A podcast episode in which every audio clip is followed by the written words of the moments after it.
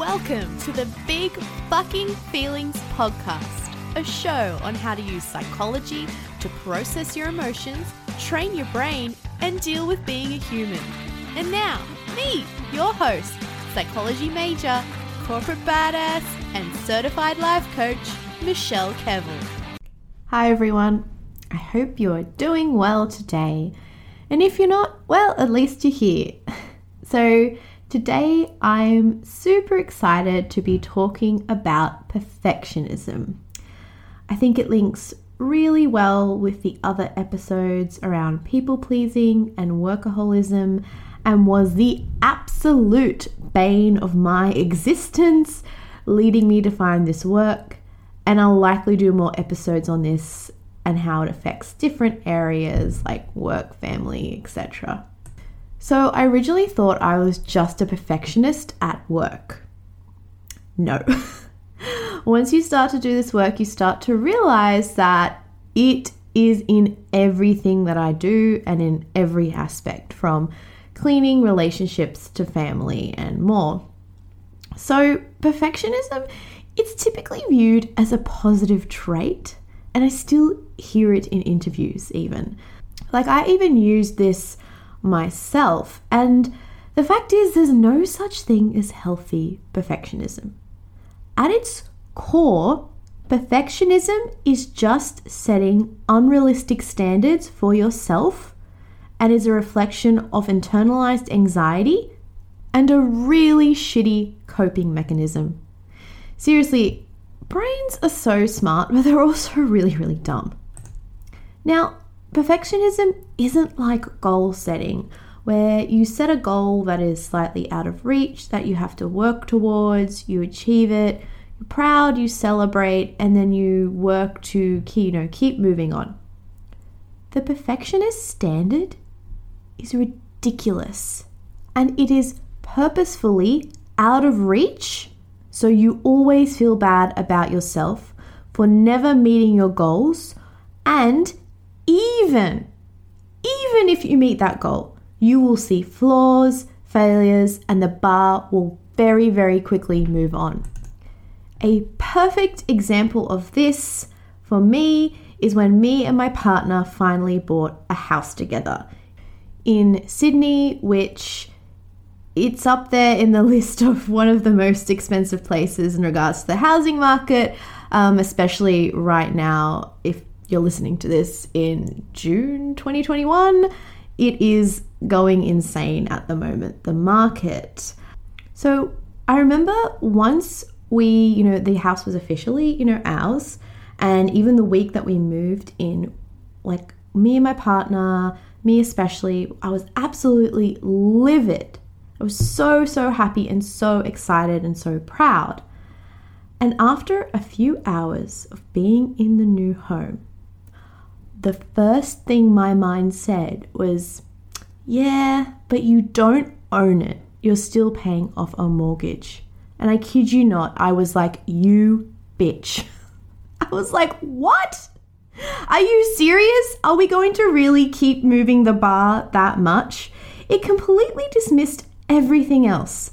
And I know that this may upset some people and sound extremely selfish because I understand that at the moment the housing market it's very very very challenging. But the reason I'm giving you this example is to just demonstrate how horrible perfectionism can be. My perfectionism doesn't have any moral or even real world standards. That's why it is a trap. It's like, no, no, no, you can't be happy here. We're going to move the bar again. Like, even if $5 million was given in my lap. I know over time my brain would get used to it and find something new to push myself towards. That's why, shocking news, people who have a lot of money also have a lot of problems. Because again, we just take our unmanaged mind to different circumstances. The money doesn't change anything. A circumstance doesn't actually change how you are thinking. And coming around full circle, it's the same with this. Getting a house is a massive achievement, and with a managed mind, I've been really been able to appreciate this. But before, it was just like, nope, we can't be happy. The bar has now changed to having the house paid off completely. And then when it eventually, whatever, gets paid off, then that'll just change again. It's like, oh, but the house doesn't look a certain way, and this person's house is like so much nicer. It's just my brain constantly changing the bar, and that's what perfectionism ultimately is. And I'm giving this example to show you how unrealistic it is. And some people also think that, you know, potentially aiming for those ridiculous standards, you know, it makes you work harder. It doesn't. It holds you back from getting output done, expanding, growing, and fucking celebrating the wins in your life. So, before I get into the details around that, I want to go through how it's developed over time and some of the background history around it. So, it's been said to correlate with anxiety and also, if you were found to have high standards set and or criticism by your parents or caregivers during childhood, including extreme praise for your work and performance. Again, like my last episode, this isn't to rat out our parents or have a pity party for ourselves. I actually think this is a very social issue. So, if you go back to my episodes around workaholism, as a society, we have such a focus on output and the hustle, making money, doing something with our lives that fits in with societal norms. It makes complete sense that as human beings, we would then internalize this and pass it down to our kids. And praise our kids for doing a good job and setting those high standards, which also links in with people pleasing, and self worth. The way I see it is there is this absorbed message that's passed down from generation to generation that working, creating output is really important and setting those high standards and doing well in work, school, etc. is good. Now, there's nothing wrong with having goals, but when we're setting really unrealistic expectations for ourselves, but we think they're realistic, and then potentially setting that for others, and then being absorbed, you know, as a kid getting that message that that is normal, it's just passing down perfectionism, really. And perfectionism is just a really shitty coping mechanism. It really provides a fake sense of control and protection because you're never happy with the output and always finding something to change. As in, you know, this piece of work has to be absolutely perfect to your standards before it can be sent out. And then maybe the deadline hits and it's not perfect, and you potentially have a meltdown. Because if we think the work is perfect, then we will be safe. We will not be eaten by the bear or expelled from the group. But it never is. Something is always being picked up, something is always changing. And God forbid you got feedback on that piece of work. I'm using work as an example because that's just my history in this. You feel like it's such a personal attack. You've put so much effort into this. And for someone to give some critical feedback, it can really be a blow to our self esteem and self value. And I honestly believe perfectionism permeates like all aspects of our lives, which is why from this, I'll actually be doing more episodes around the different areas such as cleaning, family, even one on my specific role actually. So I'm an analyst.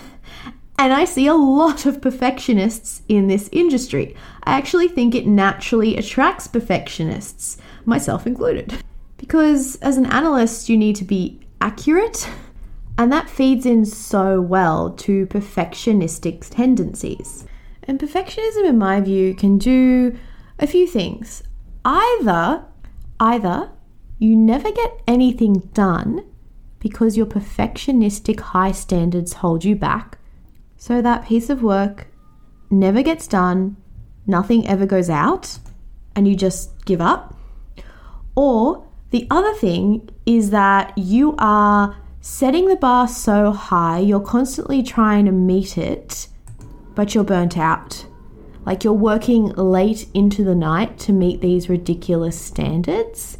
And ultimately, as we know in the other episodes, if you're burning out, you're activating your limbic system more, you're not activating that prefrontal cortex, you're actually not going to be getting the best work out. Another example is take cleaning.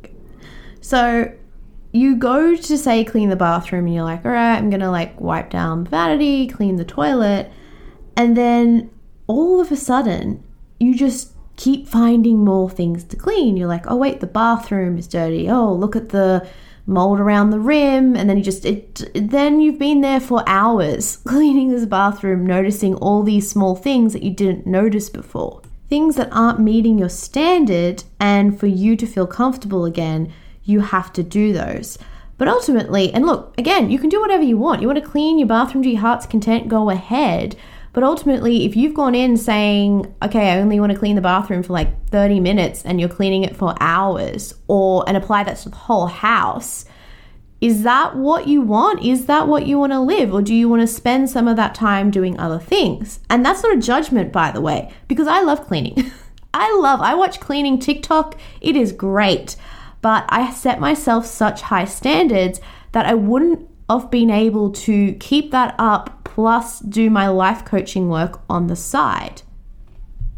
And ultimately, I just don't want to sit with some of the uncomfortableness that will occur if my ridiculous standards aren't met.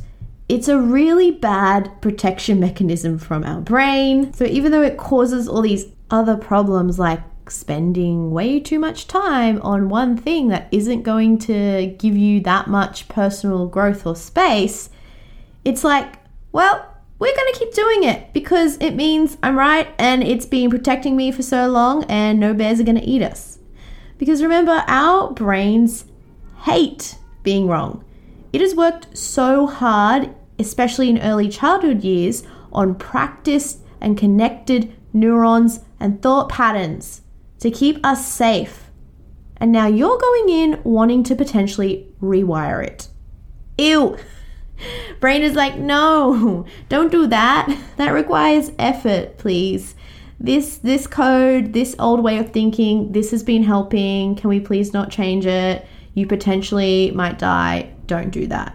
And God forbid, on top of this, you do have people pleasing because you're looking at the work, it's never perfect. You're trying to please people, you're taking on more work, you're overworking to try and meet those standards, and then kind of tapping into workaholism and then getting yourself into a fight or flight state, again, activating the limbic system, not your prefrontal cortex, and producing subpar work.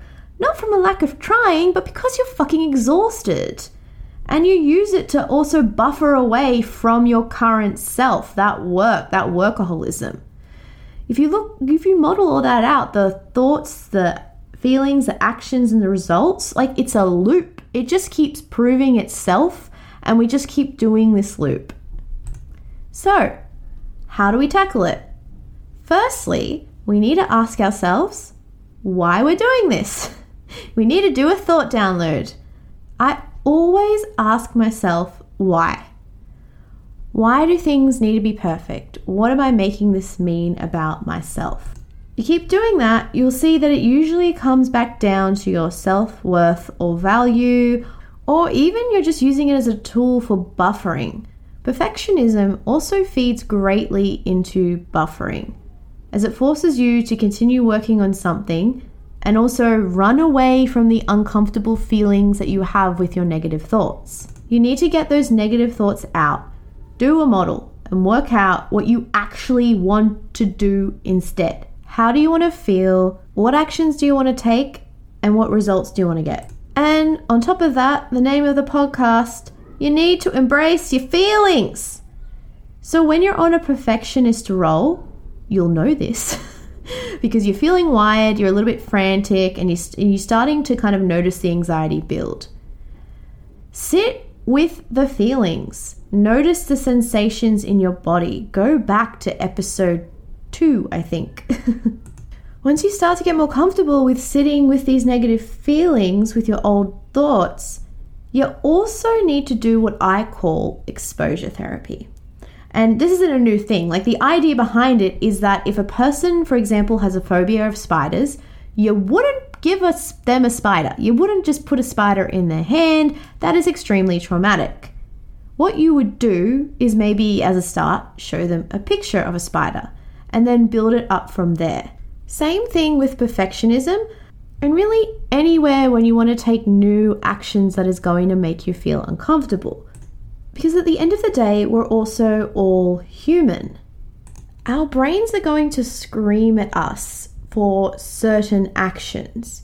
So if you can't do that gold star action or result, you can at least get yourself started with something that's only going to make you mildly uncomfortable and then build it up from there. For example, say to send typically what you would do uh, hypothetically you you spend 7 hours working on a report before you send it out.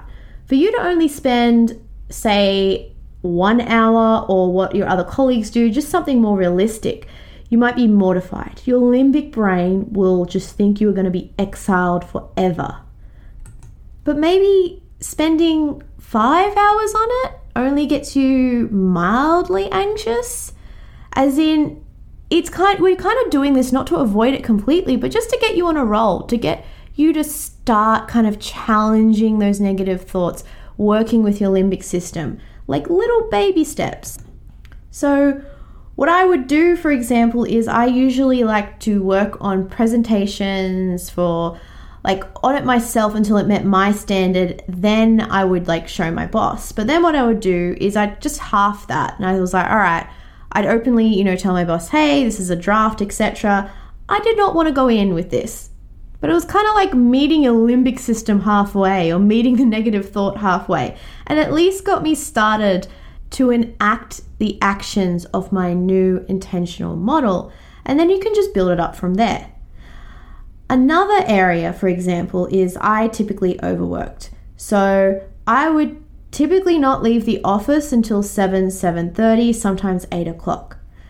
My partner would always be like no we're leaving at 5 p.m that was way too hard for me. Like i could not fathom leaving at 5 p.m so okay i decided i was going to take baby steps and i'd leave at 7.30 you know? And then i would just gradually increase it because your limbic system will start to see that it's not that bad so then I ended up pulling it back to about 5:30, 6 o'clock over a couple of months, and I was really proud of myself because I was working slowly, doing those baby steps. The limbic system realized that I'm not going to die, and it starts to get you out of that perfectionist mindset.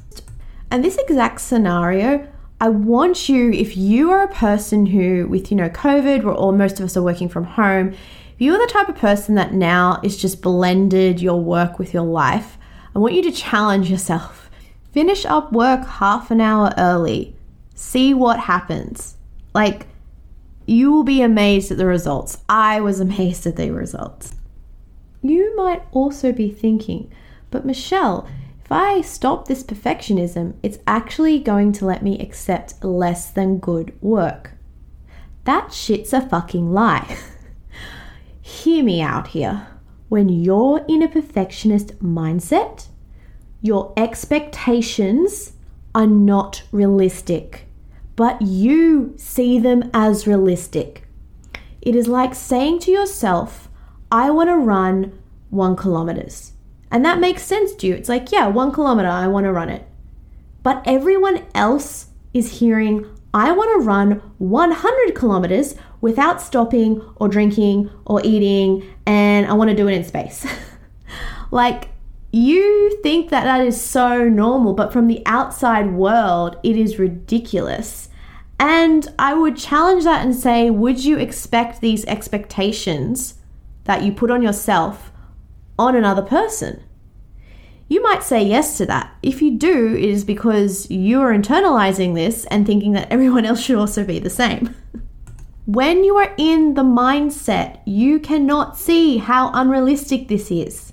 Once you start to pull yourself out from that and you start to see how unrealistic it is, Holy shit. like, I would get so mad at myself at the end of the day for not getting what would take weeks done in a day or two. And that seemed perfectly normal. That I could just do this all in one day, all these tasks. This includes time frames for getting things done and out and presented and submitted because we're always overworking on this thing all the time. That's also for another episode as well because that actually feeds into people pleasing and just getting better at setting those time frames. Now that I'm out of that perfectionist mindset and I'm setting better work boundaries, I can realistically look at my time frames. Oh my god, I'm getting better quality work out. The fact is, if you leave the perfectionism behind you, the work put is actually better. You are getting more shit done, and it is, if anything, better than when you were trying to do it at like A Superstar Plus. As they say, a minus work out the door is better than A plus. And added to that, like I just said, who said that A plus isn't fucking good? You just think it's shit because it's determined by your thoughts and this perfectionist mindset you have with this unre- unrealistic standard. Think about it. You could do something that you think is A plus, but then another person thinks it's just a B, and another person might think it's a C.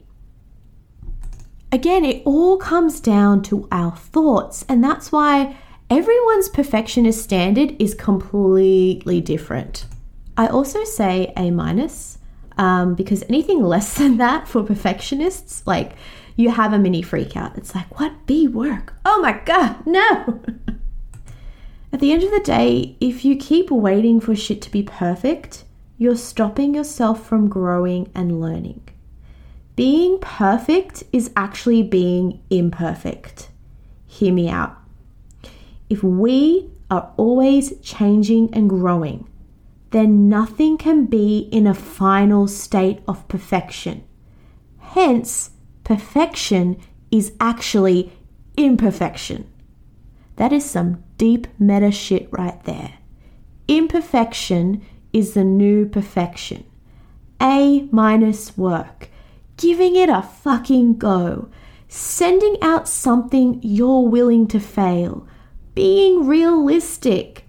That's what perfectionism should be. This concept and this mind flip I just did around perfectionism, it can be a little while to understand. So I'd suggest re listening to this episode. But if this concept is hard for you and you want to learn more and you want to take back your life a little bit, feel free to work with me. I have conquered this shit. Sure, it pops up from time to time, but I can quickly catch it, I can bring myself back, and now it's just a faint noise in the background. So I wish you the best of luck, and if anything from this episode, if you are working back due to your perfectionistic tendencies, just try cut half an hour off your time. Just give it a go and see what happens. Hey, are you feeling super overwhelmed on the weekend? You just cannot stop thinking about work and you really wish there was an off button.